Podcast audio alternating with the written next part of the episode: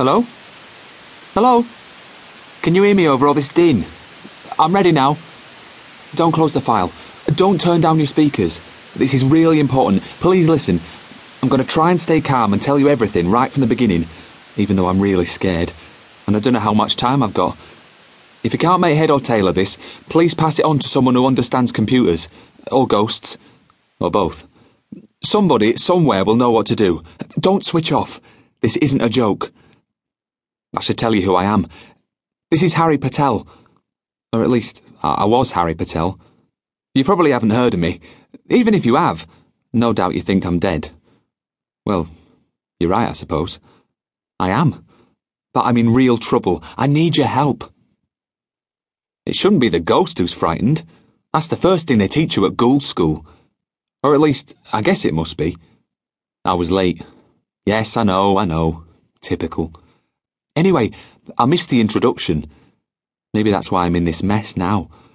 It was all my own fault as usual. The paranormal medic who picked me up from the curbside was trying to do his job.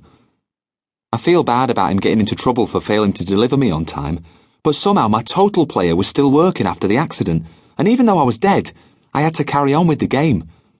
It was Warjammer, and I was just on the verge of breaking through to level 10. Nothing else mattered to me then.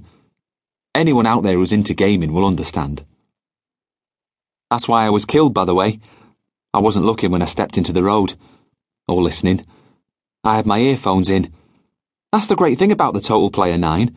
You can have every program running at once phone, emails, pictures, games, music. My tracks were on shuffle, and the machine had just selected a rubbish rap by some girl group on an album my little sister gave me for Christmas.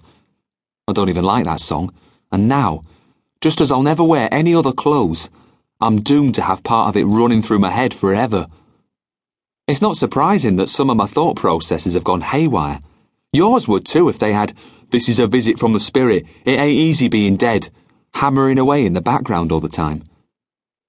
Still, in a way, I was lucky. I didn't feel a thing. In fact, I've only just found out that I was hit by a lorry. It was carrying medical supplies to the local hospital, saving lives and taking one at the same time. In other circumstances, I might think that was funny. So, anyway, the paranormal medic was taking me to Ghoul School rather than heaven because I was so excited about what I was doing when I died. That's how you become a ghost. You have to be in a state of high emotional charge when your heart stops. Otherwise, you just slip straight through to eternal rest. We ghosts are in limbo, a sort of cooling area while we get fit for heaven.